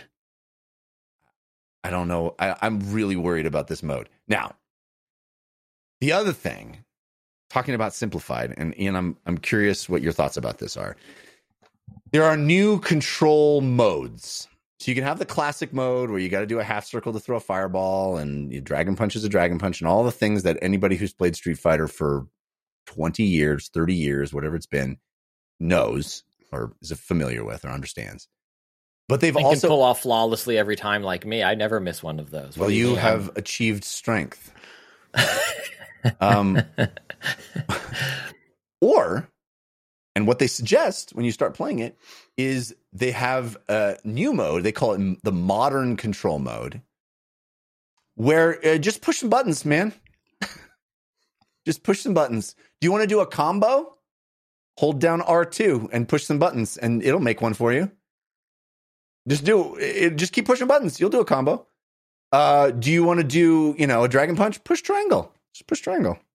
Well, what's so hard about that? Just push triangle. It's just- it does dragon punch over and over and over. It's fine. Uh, and I understand the desire to bring these games to a new audience, make them more accessible, make them not so uh, impenetrable and hard. And the classic control mode is still there. But boy, did it feel, it just felt like this game took a massive step back, in my opinion. You want to re- you want to reload your own guns, is what I'm hearing. Exactly. Yeah. I think so. I think perhaps I do. Uh, Ian, you had played 20 minutes of it. What, what was your first impression? So I liked the fact that in the open world, one of the first things that I saw was a, an Easter egg to uh, Final Fight. You, you Yeah, you're in Mike Haggar. You're in Metro City, and yeah, Mike Haggar is the mayor. I was like, oh, that's nice. Um, yeah, the modern control scheme really confused me because I was like, why, why am I able to spam all these moves really easily? I, I presume that's just maybe because you can fight everyone. They just want to streamline the fighting. So when you RPG around the world, you can streamline, uh, make fights a little bit easier for yourself. That- that's I not even the easiest control method. There has another one that's like There's another one? AI assisted. There's an AI assist control method that's literally like just stand next to someone and the and the AI will decide what move you should do. So- Cookie clicker Street Fighter. kind of Yes. Wow. All right. Well, yeah. I also I did try out the the, the dual mode, so uh, a player versus AI, and I did that with classic, and that felt it, you can only play as Luke versus Ryu, and that felt you know that felt like normal Street Fighter to me. So yes. um, yes. Normal Street Fighter is there. So I Mm. shouldn't discount that. You're absolutely right. yeah, I But I it, honestly think that you know if uh, I'm more of a Mortal Kombat player, to be honest. Uh, but if I did pick up Street Fighter Six, I'm not sure how much I'd venture into the world tour. I'd be like calling up my brother to do some like one v one, you know, fights classic mode rather Yeah. than the world tour. World tour seems like a nice distraction and a, a wacky side thing, but maybe not something you'd want to base the entire game around, which almost seems like what they're doing here. It does seem that way. And it doesn't look good. It does No. not it looks The- really bad in my the opinion. fighting against random characters i don't know about you but it seemed like the frame rate wasn't as smooth as like normal street fighter matches i don't know it, it didn't it felt weird and a bit clunky Super clunky. And the characters didn't look good. The the environments didn't look good. Uh, you know, if somebody had just dropped me into that game without telling me what game I was playing, and then they're like, "This is actually the newest Street Fighter," I would have been like, "What? what?"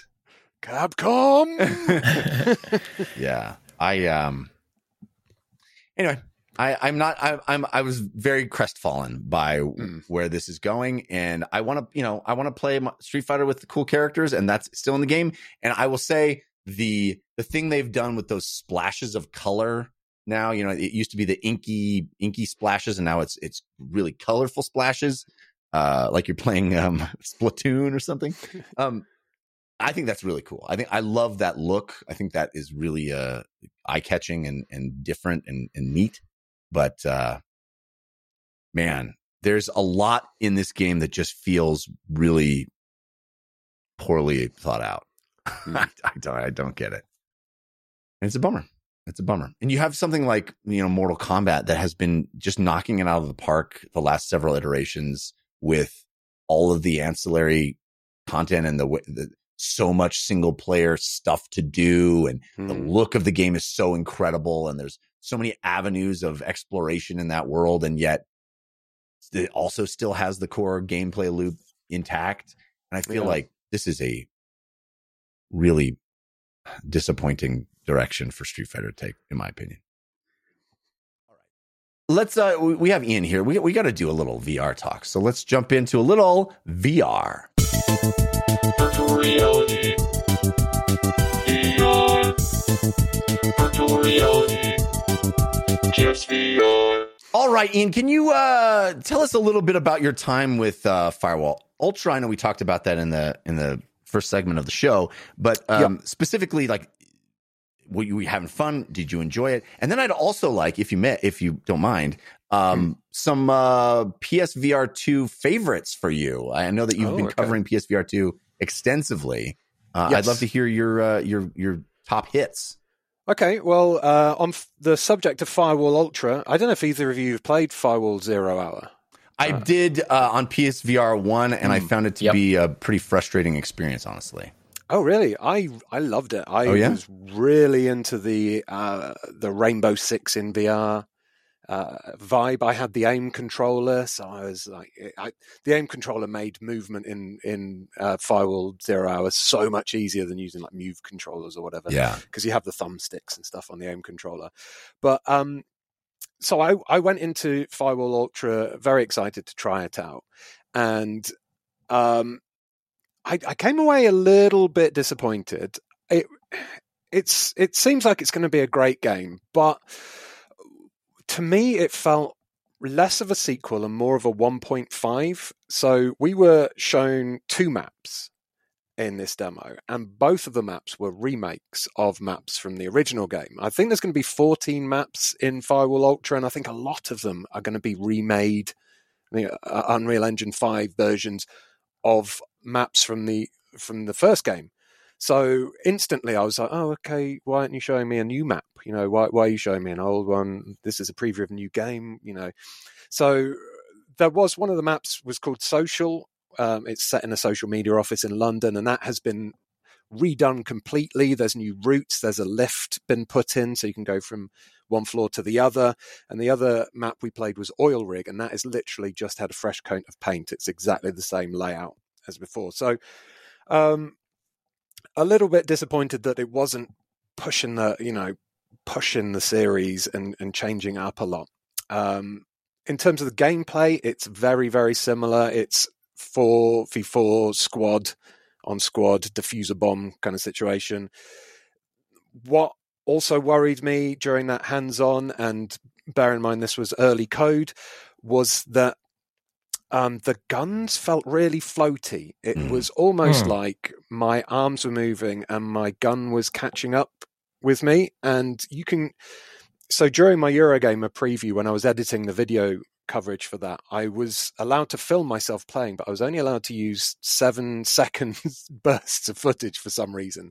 And there are a couple of clips in there where you can see me and you can see the screen, and you can just about see that as I move my hands, the gun slowly follows. So that made and, and whether this is something that is, you know, needs to be, you know, fixed, a bug fix, or whether it's la- net code or something, because we were playing against the people in America, um, it, it made it a lot harder to aim. Uh, it, it felt yeah, it didn't feel as comfortable. Like something like Pavlov, where you're, I'm just going on about Pavlov because I love it, but something like Pavlov, where every movement you make is replicated in the game exactly, was, uh, you know, and then you go from that to this, and it felt like I was playing in like, like jelly. you know, Mm. it was really sluggish. So, in general, I, I, I feel like that game has already been delayed a bit. It was supposed to be a launch title. Yeah. I feel like there still needs a bit of work, a bit of polish done to it. If you enjoyed the original, I think you're going to enjoy this one. I just, yeah, I, I, I went into it expecting more and got the same but shinier. That's a bit of a bummer. It's a bit of a Mm. bummer. But uh, yeah, and um, in terms of my favorite PlayStation VR2 games, you could probably guess one of them already. I played a lot. right? Yeah, I Yeah. played a lot of kayak. Um, Oh, Kayak yeah. VR Mirage. That is really cool. Um, just visually, one of the most impressive games I've seen, and I also really like um, the Light Brigade. I don't know if you've heard of that one. I That's- have. I have not. Uh, I have not tried it yet, but I've heard very good things about it. Yeah, when it first came out, it was really buggy and it suff- the gameplay suffered a lot. But since they've patched it, now it's it's got that kind of um, Dark Soulsy in VR vibe. It's, it's not. It, it, it's more like a roguelite. Um, but it's brutally hard, quite creepy, and that has just got a satisfying gameplay loop to it. So I really like that. And there's another one that I dive into every so often called Runner, which is like your it's almost like an Akira simulator, an Akira motorbike simulator. It's very retro graphics, stylized around 80s, 90s anime, and you just it, it it's almost like a endless runner, except for you're driving a motorbike and you're also dual wielding pistols and occasionally picking up power ups. That's a nice little arcadey one to play as well. Oh, Um, very cool. I, I'm yeah. not aware of this game. I want to check. it's a little budget game, but it, Yeah. it's it's wonderful. It it's the sort of game that you you know you wouldn't want to spend hours and hours doing, but if you want to dive in, you know, every so often and feel like you're a character in an anime, like ah, it's it's quite good. It has a it has a great vibe to it. Awesome.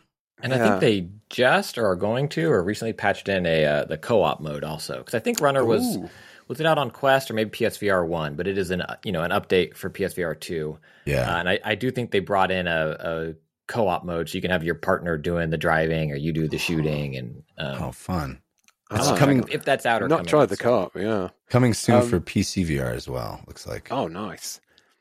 Um, o- o- on the the flip side of the coin, though, I did recently. One of the other VR games that I've played recently is a horror game called Afterlife VR, which came out this week, and it's probably the worst PlayStation VR two game I've played so far. Ah. it is ugly. It doesn't control very well. The horror is so badly implemented. The puzzle mechanics are just nonsensical and yeah, I've I streamed the first two hours of it on my personal YouTube channel. Well, I say I streamed the first two hours of it on my personal YouTube channel. I gave up after about an hour and fifty because I was like, I, do you know what? I can't play this anymore. It's terrible.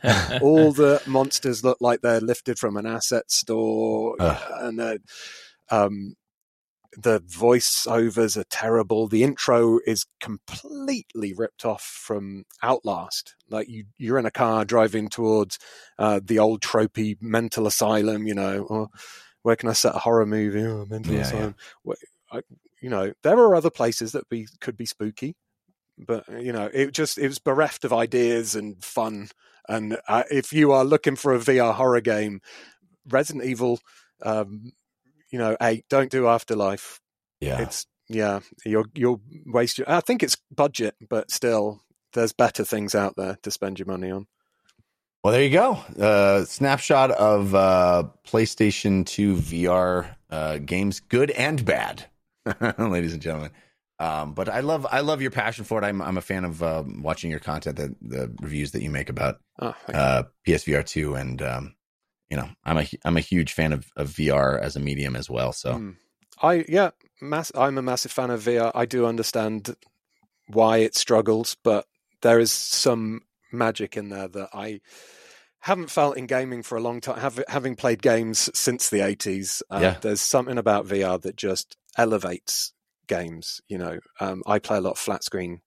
Uh, to VR mods, well, you know, uh, there's a brilliant community, flat Yes. screen to VR modding community, and the way they take these flat games I love and turn them in, bring them into VR, and then it feels one, it feels like you're visiting a place you've seen in photos and actually going there. It's like looking at a holiday brochure and then actually going on holiday there. And another, it's just giving, breathing new life into your favorite games. And yeah, I just, yeah, I, I'll, al- even though I know that VR is going to struggle to be mainstream, there's so much to enjoy there that I just wish more people would give it a go. couldn't agree more. Well said, eloquently said. I uh, I totally agree. And uh, evidently, there is this um, very coming very soon.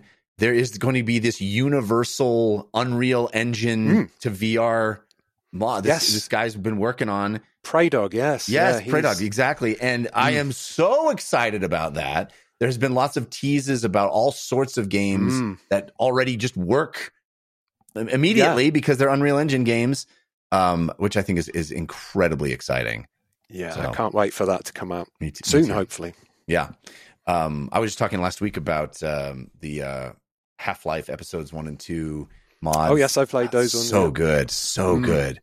Um, and it, it really is an exciting uh, notion that if a game comes out on Unreal, it, it will be trivial to get it to work in VR, and, and I think that's going to Yeah. open up a whole range of experiences. Honestly, a, a universal plug and play VR mod for all uh, ninety percent of Unreal Engine four games is going to be a game changer for Incredible. VR Yeah. on PC. All right. Well, that does it for this episode of DLC. We do have parting gifts coming up, so stick around for those. But Ian Higton, thank you so much for being here. It's been so much fun chatting with you. Oh, thank you so much for inviting me. It's been uh, it's been a great time, great fun. Absolutely. Tell folks where they can keep up with you and all the cool stuff you do online. Well, uh, you can check me out almost daily over on youtube.com forward slash Eurogamer. Uh, I'm there with my fellow video producers Zoe and Aoife. We cover uh, a wide variety of games, whether it be in previews or live streams. I'm also available most evenings in streams on my personal YouTube channel, youtube.com forward slash platform 32. I do a lot of community stuff there, play PUBG and uh, uh, Fall Guys and stuff with my viewers. And uh, yeah, I also host a podcast called Virtual Criminality. That's on hiatus at the moment because it takes a long time to do the episodes. But that's what I do with that is I um, I tell the story of video game villains in the t- style of a true crime podcast plus uh, true crime video documentary because I do a podcast version and a YouTube version as well. So the YouTube version, I will create a documentary that looks like a true crime documentary, but using video game footage. So the last episode I did was um, it was called the Unsolved Goose Crimes. so it's based on Untitled Goose Game, and it was all about how a duck runs rampant around a village, uh, terrorizing the locals. And then I used the gameplay for that. I took police helicopter camera overlays and, and made it night vision and turned that into kind of like a you know a police camera footage uh, from a helicopter following a goose on its trail of destruction. So I've done a variety of variety of episodes of that. Such a um, brilliant idea. I love it. It's such a clever idea. Ah, But that yeah, search virtual criminality on um, on podcast apps, or you can find the the documentary video versions on platform thirty two as well. very cool. Christian Spicer, what about you? We got what do you got going on this week? My website's probably the best place, which is just christianspicer.com. I uh, have a blog there, which occasionally I will uh, blog to. I use it mostly when embargoes uh, happen. You may In want to tune in on week. Wednesday this week, right, Christian? No, I don't know what you're talking about. I'm just sometimes, sometimes embargoes happen almost exactly between when we record shows. Very, Um, very frustrating when that happens, by the way. And so sometimes I will blog those on on my website, which is christianspicer.com. You can also buy copies, physical copies of uh, I always say this and I look that like I prepared and put one close that I can hold on. I never do. Every week I'm like, did I? Nope, I didn't. They're still too far away. But of my graphic novel Consequences, um, I have a, a few physical copies left. Um, I'm sending those out to folks. You can find that there on my website as well. And then I write long form about games at uh, tinyletter.com slash Christian Spicer about once a month. Uh, it's been a little less than that recently because of all of the games. It's like, it's frustrating when I'm, it's, don't get me wrong, first world problem, but it's like, ah, I'm spending too much time playing games that I'm not able to do the other thing that I love to do about games, which is write about them in, in long form. but it's like, I don't have time to write about it because I'm still playing and I got to move to the next one. But um, I do love that uh, newsletter and I, I, I know what the next one will be. And it is inspired by something we mentioned. I mentioned a little bit on this week's episode um, of all the press conferences, but it's a broader view of too much of a good thing. And I'm, uh, the thesis is: Are we living in an age now past the golden age of streaming or TV or video games, and now are we in the gluttony?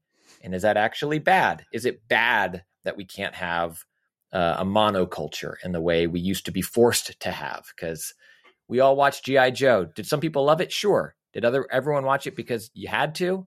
Yeah. so that's the thesis of the next one. It'll be at tinyletter.com slash Christian Spicer if you want to subscribe to that.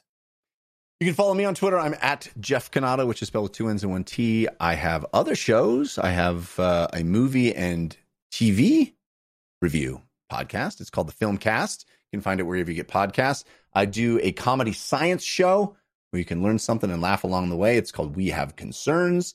And I do a sports show called The Fan Controlled Show, the Fan Controlled Sports and Entertainment. All of those available wherever you get your fine podcasts or also video versions, uh, you know, on places where you get video things. Find it. You can do it. I know you can. All right. That's going to bring us to our parting gifts. Hey, give us a suggestion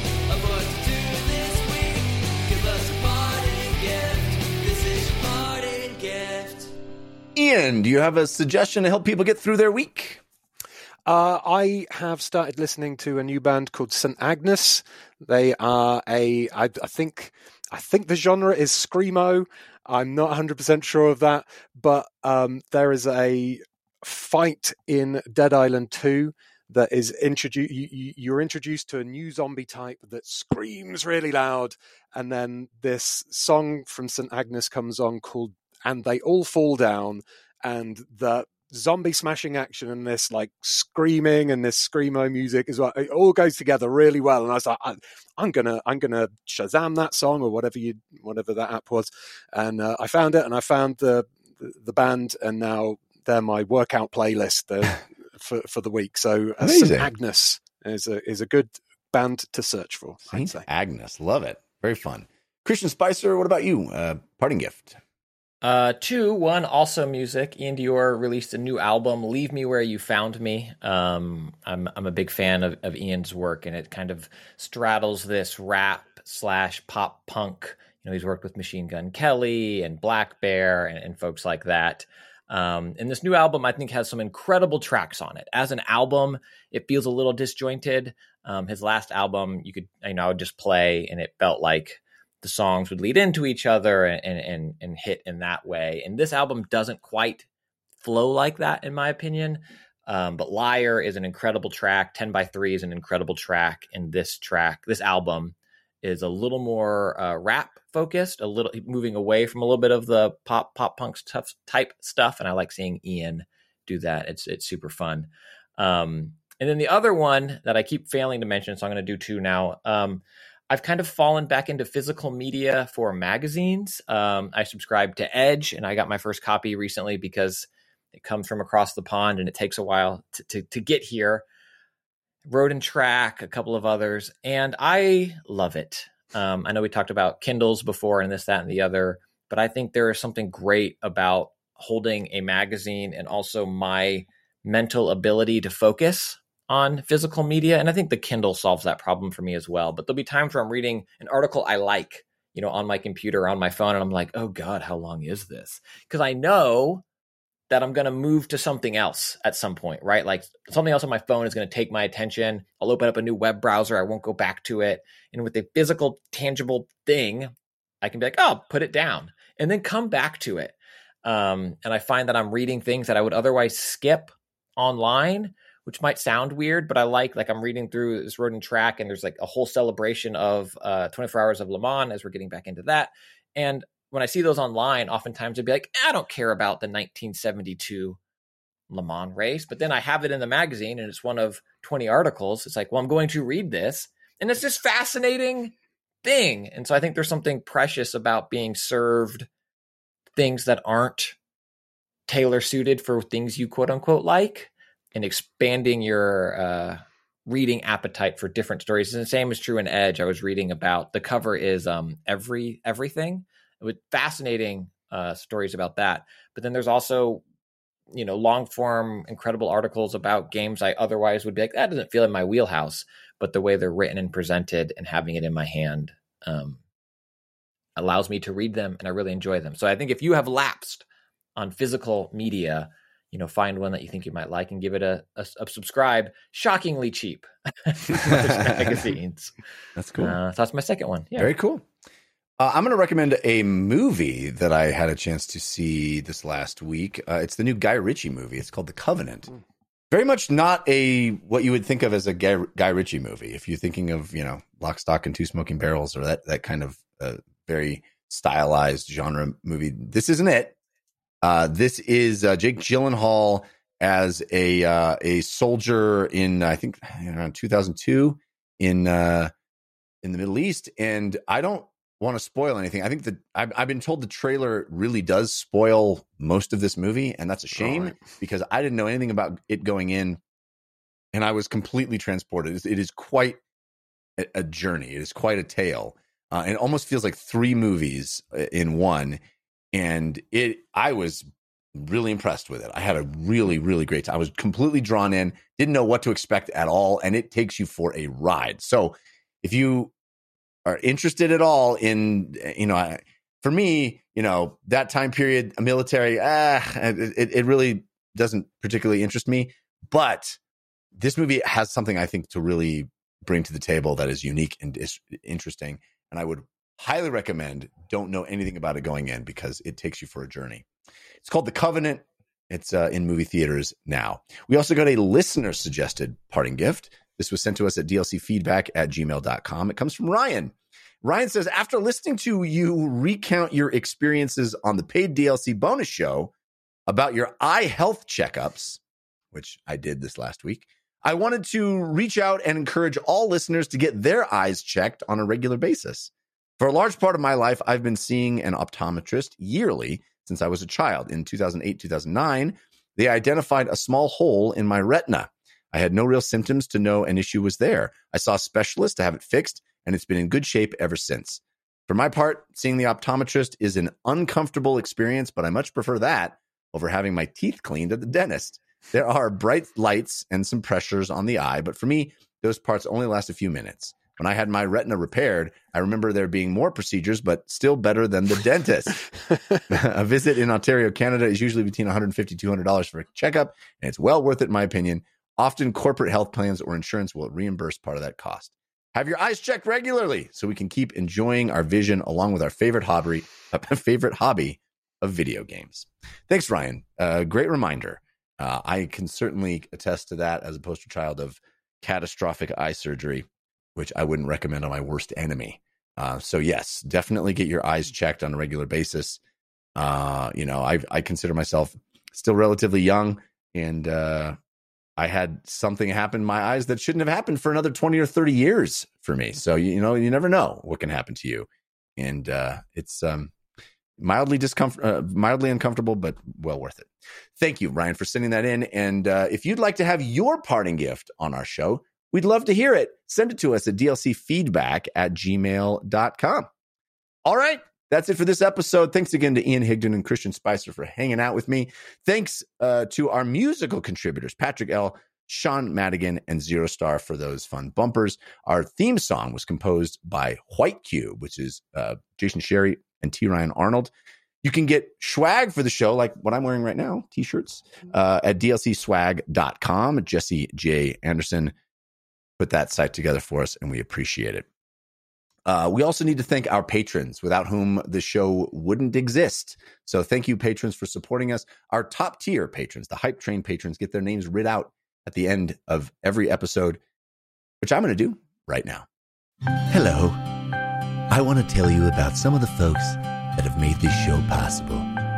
Folks like Tyler Buckwild Broad, Dwayne T. Robinson, Rob Wonder Rob Dominguez, Stephen T. Seifert, Kevin Ede, Brian Jordan, Hyperboy66, Scott Lambert, David F., Shore Ryuken, comedian Aaron Trahan, John Cisco, Curtis from Louisville, Relentless Rex, Michael S., Andy Joyce, Matt Valdez, Kyle Starr, Anthony Goulas, Dan Flanagan, Riley Knox, Rob Rickman, Sasan, Adam Denby, Hank Patton, Victor Valenzuela, Scooby Diesel, Cheesy Bob, Jonathan Talbert, Chris Zacharias,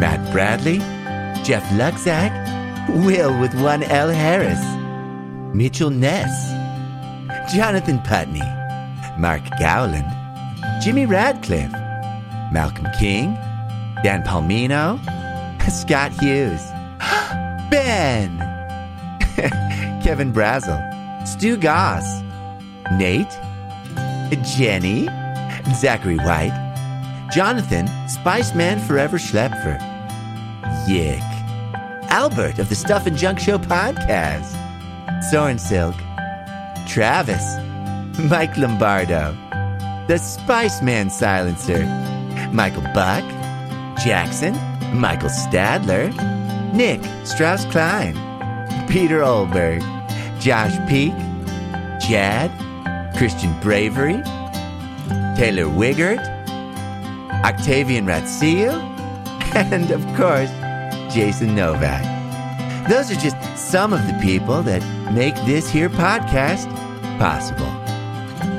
And you can be one of them too. All you have to do is go to patreon.com slash DLC pod. Ah.